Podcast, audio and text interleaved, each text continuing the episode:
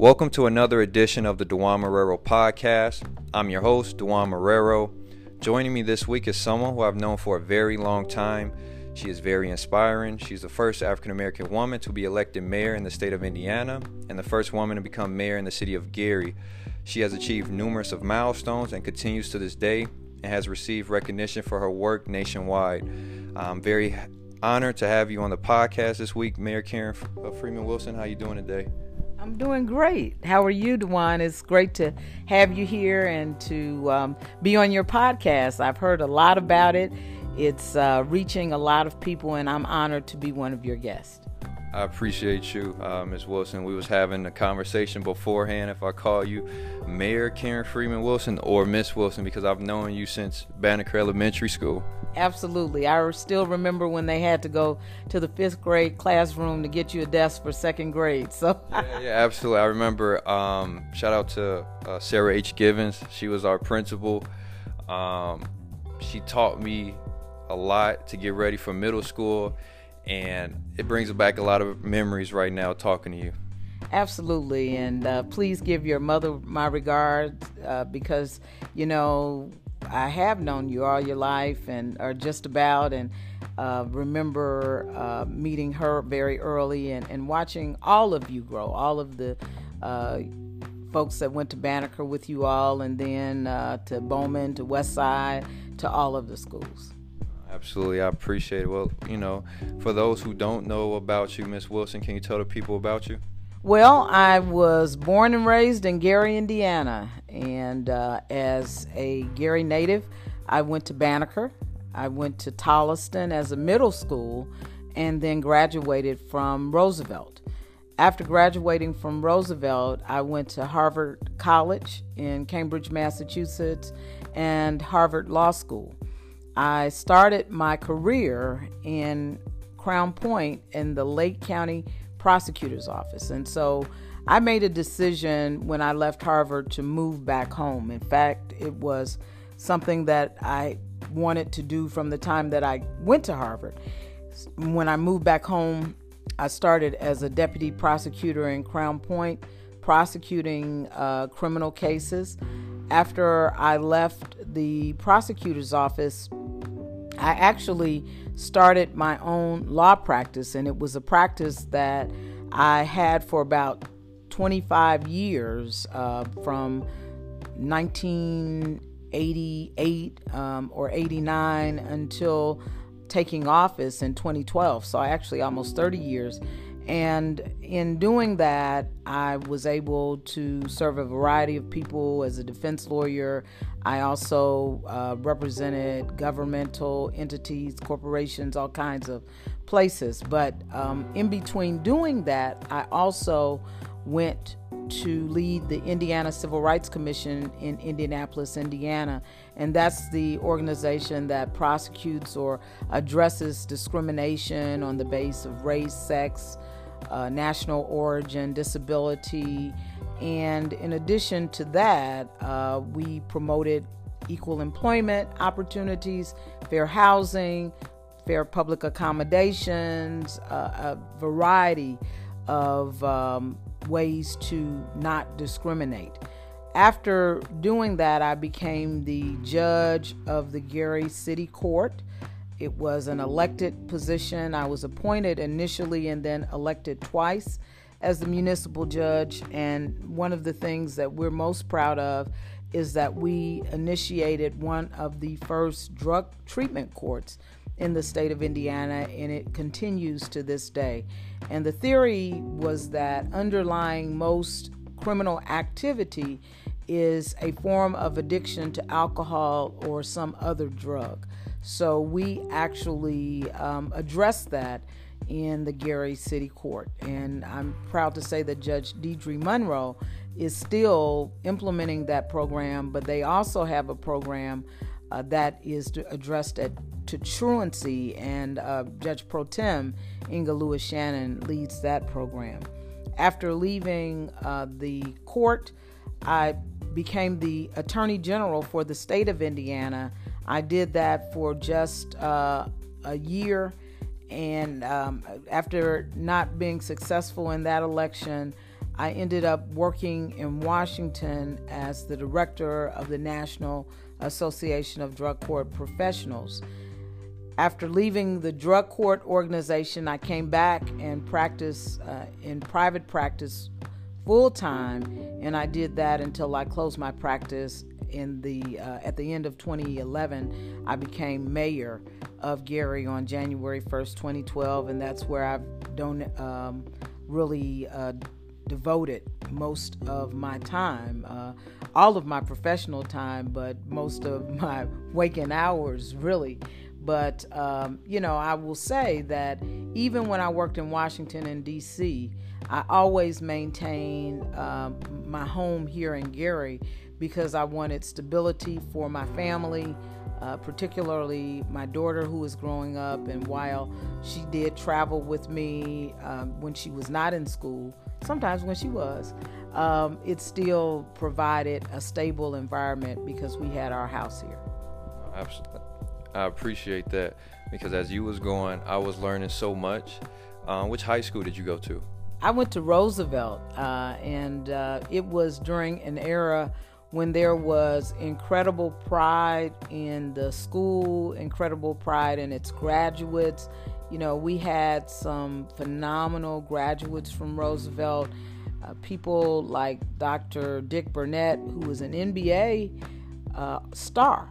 An MBA R-star, but also a noted PhD, Dr. Bernard Watson, who became a very noted educator in the city of Philadelphia, Pennsylvania. We just had all kinds of Monte Harris, who is a doctor in Washington, D.C., a plastic surgeon, in fact.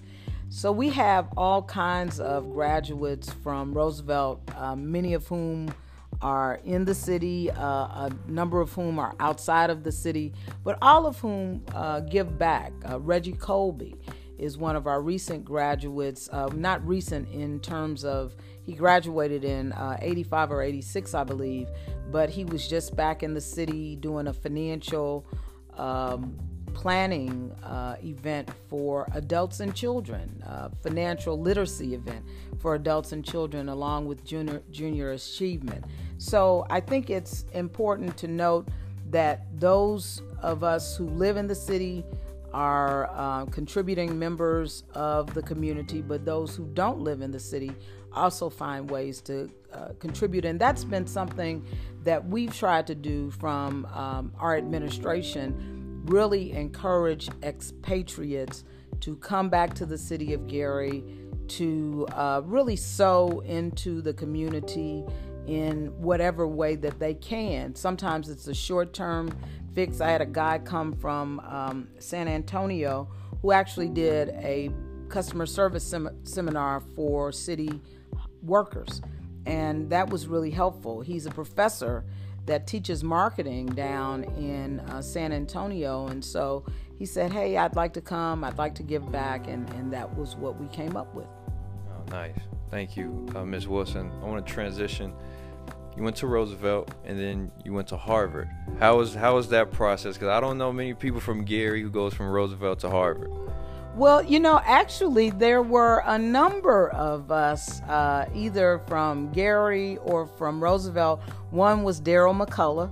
He went to Harvard probably a couple of decades before me, at least. Well, no, not a couple, probably one decade. But there are others. But it was, I would be lying if I said it was not a culture shock. I mean, to go from a city at that time in 1978 that was probably 80% African American, to go to Cambridge, Massachusetts, which at that time, even if you included the students on campus, may have been 10% African American. I was just looking around trying to figure it out. And the interesting thing was that I had 5 roommates, none of whom I knew. It was a dorm where the top floor had very high ceilings, so they felt that it was okay to kind of stack us in there. And so we had 4 rooms and 2 with bunk beds, so that meant that 6 of us lived in this place. And then we also, interesting story, I lived also in the same dorm, different entryway, where Courtney Vance from The Preacher's Wife and Law and Order lived. And so we were friends in college. And but, you know, going there and having a roommate who rode crew. And when she sent me a letter prior to us getting to school our freshman year, I had to go and look it up in the dictionary. I'm like, crew? I asked my mother, I'm like, Ma, what's crew? Right. She's like, I don't know, look it up. Right. And looked it up, but I was like, okay, this is a sport in a boat. And I was like, well, yeah, I was on the basketball team, so I think I'm going to try out for the basketball team again. And she was like, okay. So we were cool. We were cool. What other options did you have? Well, I had gotten into Yale. I had gotten into MIT. I had actually chosen to go to General Motors Institute, which is now Kettering. And it's a co-op program. I started in the work part of it, and I lasted 3 days. On the third day, I said to my mother, I said, I don't think this engineering is going to work out. Could you see if I can still come to Notre Dame? Because I had gotten into Notre Dame. I loved it there. I had spent a couple of weeks during the summer there, and it was close enough to home that I felt secure. And she called them, and they said they don't have any housing. And I said, well, call Harvard, you know, because I had been to the campus on a tour, and, you know, it was okay. It was a little far away for me. But they said, sure, you can come. And it turns out that there was this attorney in Hammond. His name was Harlan Noel. He had interviewed me for my application, and he was the one that really went to bat for me. And so the interesting thing was that because I had left, I had started something and had not finished, my father was furious. You know, my mother facilitated the process, but my father was like, I don't care if you didn't get to the school. You started something, you didn't finish it. I'm really disappointed. And, you know, there was a lot of quiet air around us for at least 2 or 3 months. He was like, I didn't care. I don't care if you're going to Harvard. I mean, you know. So when I went there, I was miserable. I was so homesick.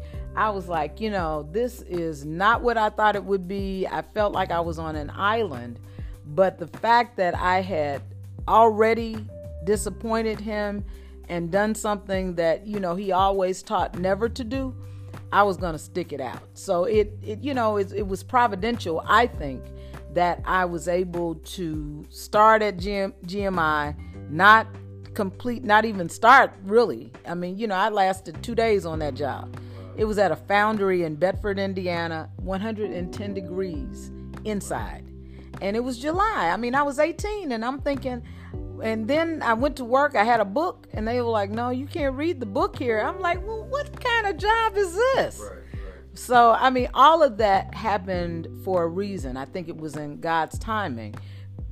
Even the Notre Dame piece that I couldn't go there because I ended up at Harvard and, you know, became the joke of the Harvard Club of Chicago. They were like, who has Harvard as a third choice? Right? But it worked out. No, go back, culture shock. When I graduated, I went to DePaul University. I'm from Gary, and then I go there. I'm on the north side of Lincoln Park. It was just definitely a culture shock, so I could definitely relate. And when you said island, once I stood 2 years at DePaul, I went to Chipola. It was a JUCO in Florida, in Marianna, Florida, which is like 45 minutes from Tallahassee. And I felt like I was on an island. At least probably 10,000 people, very old school, so I could relate because I was from Gary. I met a lot of great people, but I just felt like I was on an island. So yeah, I appreciate you sharing that, Ms. Wilson. Moving forward, we're going to 2012 before we get to 2019, and that's when you got elected as mayor, and we won a state championship. How did you feel? You know, shout out, rest in peace, Marvin. Played a big role in my life, and only reason I brought it up because you talked about when you got elected in 2012, and we won state. No, I'm sorry, we lost state. But how did you feel knowing that you had a team going downstate?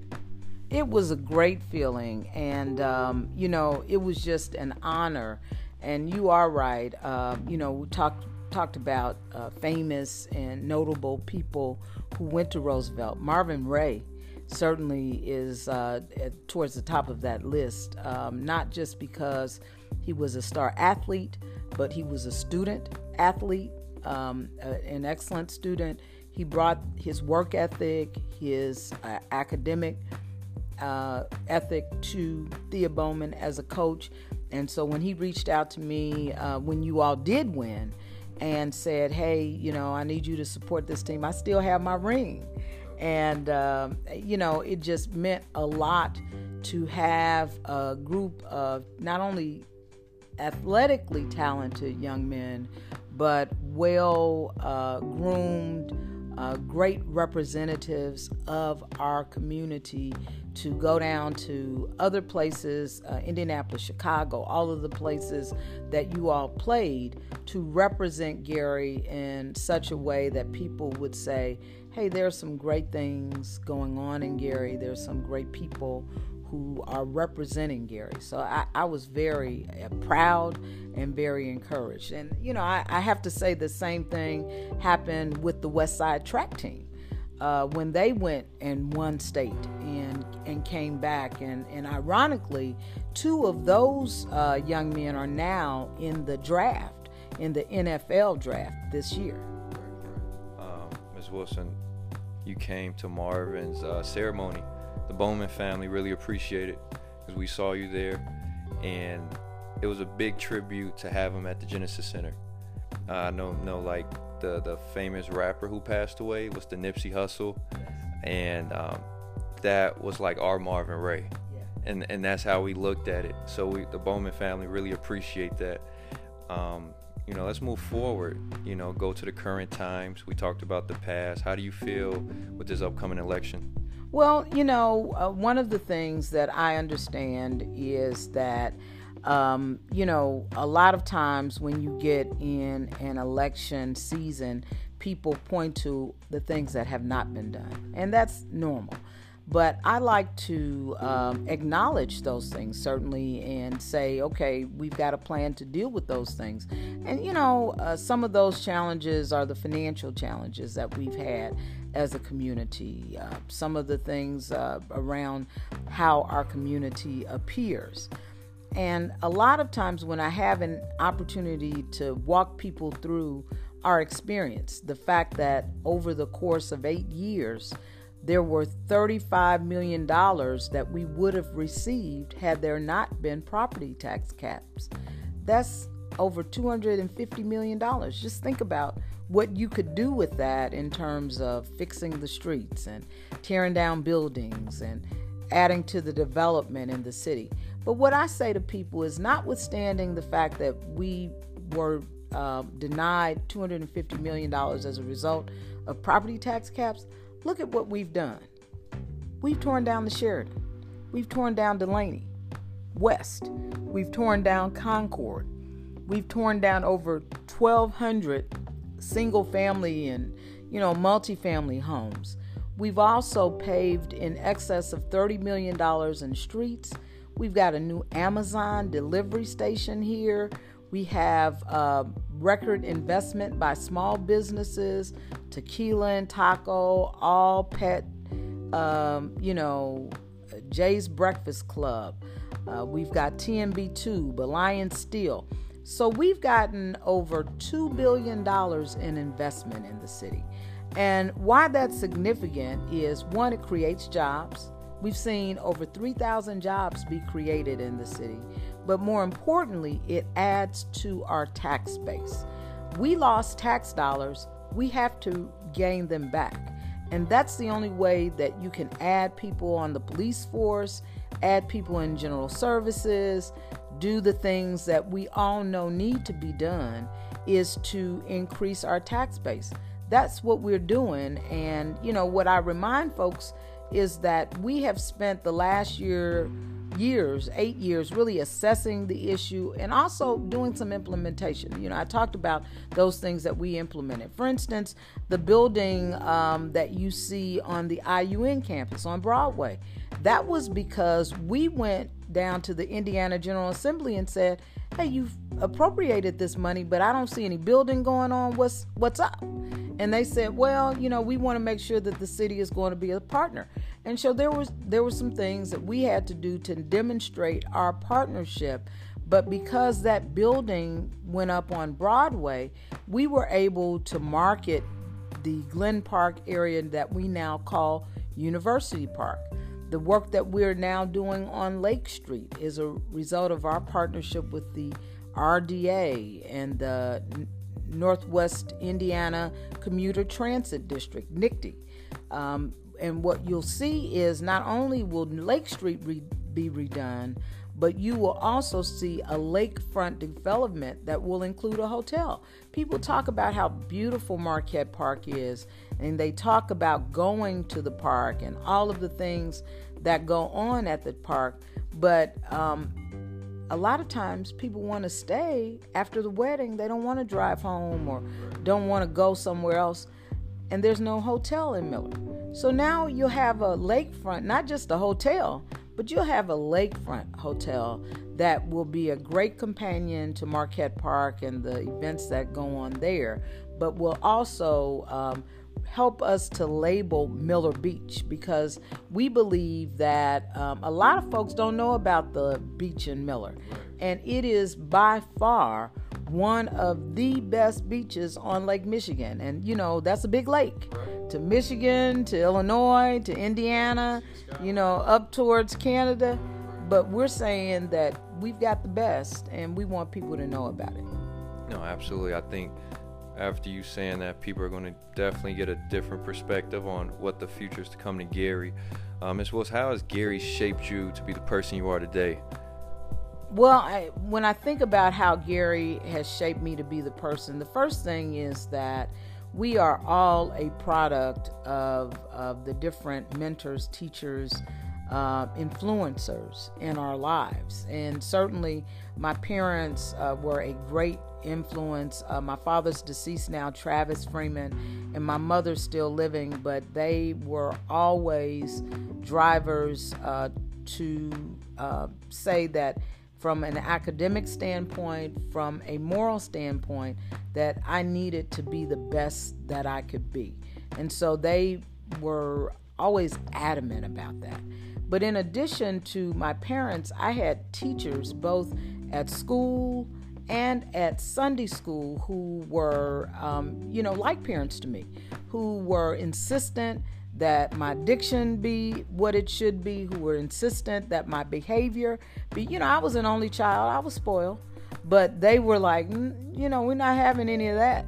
You might be an only child, but we're going to treat you like you have a lot of siblings, so you need to behave like you do. And then folks in my church community, I grew up and still am a member of Israel CME Church and other aspects of the community, whether it was the NAACP, the Urban League. My mother was active in a lot of organizations very early on in my life. I had an opportunity to meet Mayor Richard Gordon Hatcher.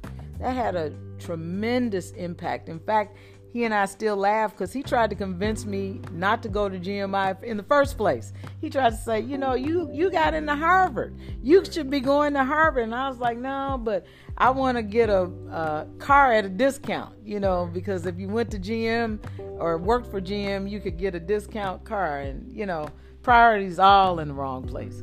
But, so to the extent that there were mentors and teachers, Gary had a tremendous influence.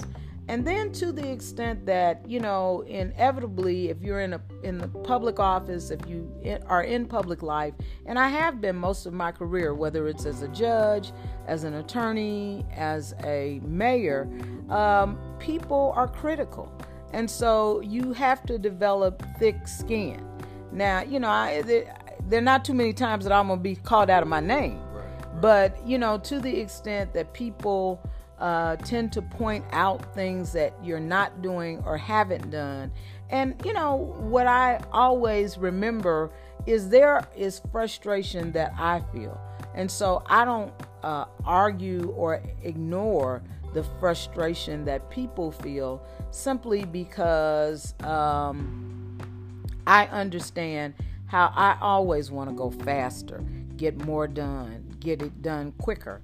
And what I always say is this is not a business for the faint at heart. This is not a role for the faint at heart. You have to be able to take both constructive criticism and criticism that is a little bit less constructive. And so Gary has shaped me in that way. And then to see some of our legacy residents who are so committed to this community. I had a conversation with a lady yesterday who said, I stayed. I could have moved anywhere, but I chose to stay. To want to honor that really gives me a real sense of responsibility. Right. No, I appreciate you sharing that. I think that's an example of what you said of constructive criticism. Because in my field, you know, though I am a pro, I have to take constructive criticism if I want to be my best, along with what you're doing. And I did talk to the residents, you know, because I'm in the community, because I play basketball. And when I was talking to them, I wanted to hear different people's opinions. And they were like, okay, we see Hammond doing something. We see East Chicago doing things, but they don't see Gary doing things. So what would be, you know, your response to that? So I would refer them to University Park, the area around IU. That's Gary doing things. In fact, that's Gary doing something very significant. If you look at the infrastructure that we've built around Indiana University in terms of Broadway, the lighting, the new wayfinding, if you will, I would point them to the lakefront. And Lake Street looks a totally different way in terms of not only the work that we're doing to the sewers and the streets, but also to the businesses that are now on Lake Street. You can spend a whole Saturday morning. In fact, I did the day after Thanksgiving on Lake Street, just shopping and looking and eating and, you know, enjoying local businesses, which is also extremely important. You go to the lakefront and you see the prospect of development going on. Gary had its first marathon in Marquette Park. Now that's pretty significant. Right. Yeah. You know, it was around October, so it had a Halloween theme. And then you look at the work that is going on downtown. We've got a $1 million Bloomberg, a successful Bloomberg art project and art house. Yeah, but it also doubles as a culinary incubator and a training for not just culinary incubator, but a business incubator. So those are all significant things that are happening in Gary. And, you know, I look at the progress that is being made in East Chicago and Hammond and certainly commend them on that. I would simply say that while we're not getting as far as fast, we have a lot more area to cover. We're probably 3 times as big as Hammond and probably 4 to 5 times bigger than East Chicago. But, and, you know, they have a much more diverse tax base than we do. We were devastated by property tax caps, probably one of the cities most devastated in the state. That's not an excuse. That's just saying that we had a lot more to recover from. And that's the main reason for the podcast, and that's why I'm glad you were able to explain and give a open perspective to their mind. Another questions they had was the education. You know, they see a lot of schools closing, youth centers. They feel that needs to be open. I'm open-minded, and that's why I wanted to share, you know, their thoughts with you on what's your take on the upcoming education for Gary. I think we have to have an overhaul in our educational structure. I think that a lot of people thought that charter schools were the answer, and certainly Bowman has been a successful charter school, but it has struggled, as have traditional public schools. And so I think we need to really rethink education in the city of Gary, because there's no magic wand. I think what we really have to recognize is that you came to school ready to learn. I came to school ready to learn because my mother prepared me to learn. She didn't tolerate arguing with teachers. She wasn't going to come and, immediately take my side. Your mother wasn't going to come and immediately take your side of anything. She was going to come and whoop you in front of the class. Yeah, a shout out to your mom for sure. But, so we have to look at how young people come to school, how they leave school. What do we need to do to supplement either the support that they're getting to help the parents? And I'm not even saying that parents don't want their children to learn or don't want to equip them to learn. But what I am saying is, if you've got to worry about putting a roof over someone's head, feeding them, clothing them, if you're working a 12 to 15 hour day, the last thing you want to come home and see is homework. I know I felt that way, and I was fortunate because Jordan's father was a big homework person. But if she had to count on me for the homework, there were some days that homework might have gone undone. And so we have to determine, how do we help parents? How do we support them in their efforts to educate kids? How do we have highly motivated educators? And I know many of our educators in our system, the Gary Community School Corporation and other places where we have education, are highly motivated. But, what if they aren't? How do we help them to do something else in the school system that will still lead to a quality education? And how do we demand the best from our students? My experience is, if students know what our expectations are, they will break their necks to meet them. Absolutely. And the last one, the youth center. I talked to a lot of moms and dads who has kids, and their concern was, does Gary have any youth centers or like Boys and Girls Club, a program like the YMCA?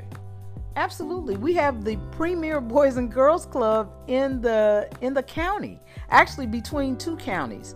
It's at the Tolleston School. It's centrally located on 19th and Ellsworth, and it is a beautiful facility. In fact, I was there last week for Boys and Girls Club Week. We had a celebrity basketball game. In fact, I should have had you on our team, where we ran up and down the court. I ran a few times too many, but it was a great experience, and it was a great opportunity to take a message to young people there. Don't be a bully, be a star. There are about 300 young people who are enrolled at the Boys and Girls Club. There's an after-school program at the YWCA in Gary, and then our Youth Services Bureau, the city, has after-school programming at Brunswick and at a couple of other park pavilions throughout the city. There's always an opportunity to do more, because as a parent, you really want your kid to be able to walk to the facility. But the good news about the Boys and Girls Club is that they provide bus transportation from most of the schools to the club. I appreciate that. Like I said, having an open mind, allowing me to ask you these questions, I really appreciate it. Wrapping it up, because I know you have a busy day. I follow you on Twitter, so I know where you got to be at. You brought Obama to the city of Gary. I don't think a lot of people know that. You shook his hand. I think this is probably the closest I'm going to get to Obama. You know what I mean? You shook his hand. Can you talk about your relationship you have with Obama and what it meant to, just having him here in Gary? Well, so my relationship with President Obama actually goes back to his time as a state senator and my time as Attorney General. He supported me in a fundraiser over in Chicago, and that was back in 2000. That was the Harvard connection. He went to Harvard Law School. I went to Harvard Law School, even though we weren't there at the same time. we had friends in common. One of those is Ron Sullivan, a professor who's currently at Harvard Law School.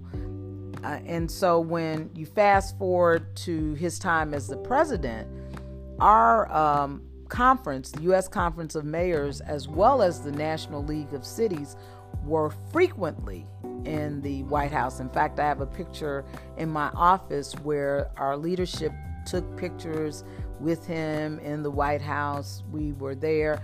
I went to the concert in the White House in the East Wing where Aretha Franklin, Jill Scott, Janelle Monáe, Melissa Manchester, and when I say Aretha, you know, Aretha Franklin, Patti LaBelle, when I say that was fire, oh my goodness. Yeah. I mean, that's still. So it's that, and we were a part of the Obama White House's Strong Cities, Strong Communities coalition in the city of Gary. And so to fast forward to November of 18, I had been working for Senator Donnelly, and I said, you know, we really need the president over here. President Obama, he came, packed out the Genesis Center. There were easily 7,000 people in there. And, you know, there's still pictures of folks down, you know, waiting in the rain down the street, because of course it rained that day. That's how I remember. But Mr. Wilson got a picture with Victor Oladipo. Oh yeah. You know, I was like, who's that? Yeah. You know, because I'm not as up on NBA players as I used to be. But you know, it was a tremendous opportunity to have the president in our city. Just last Saturday, Bernie Sanders, one of the 2020 candidates, was there. I'm friends with Mayor Pete. I'm friends with Cory Booker.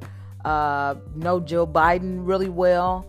And it's my expectation that all or many of the 2020 candidates will come through Gary, because they understand that it is cities like Gary that they need to implement policies around that will really assist us as we work to bring our communities back. There you have it. Ms. Wilson done covered everything.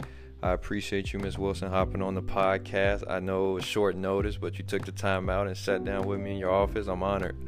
I'm absolutely honored, DeJuan. And I just want to encourage you to keep doing what you're doing, both on the court and off the court, because you are not only an inspiration to the young people who look up to you and who see you making moves, doing your thing, but you're an inspiration to adults as well, to know that here's a young man who is a professional athlete, who does not count it beneath him to come back to the community, to encourage young people, to spend time with them, to really sow into a community that is sown into you.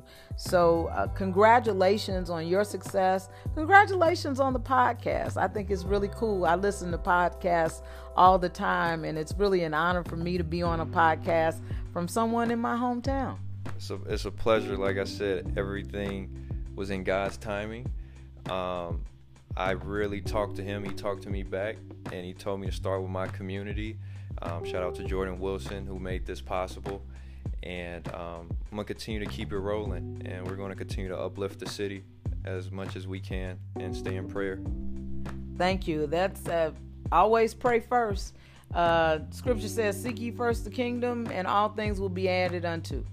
So that's a great way to go about life.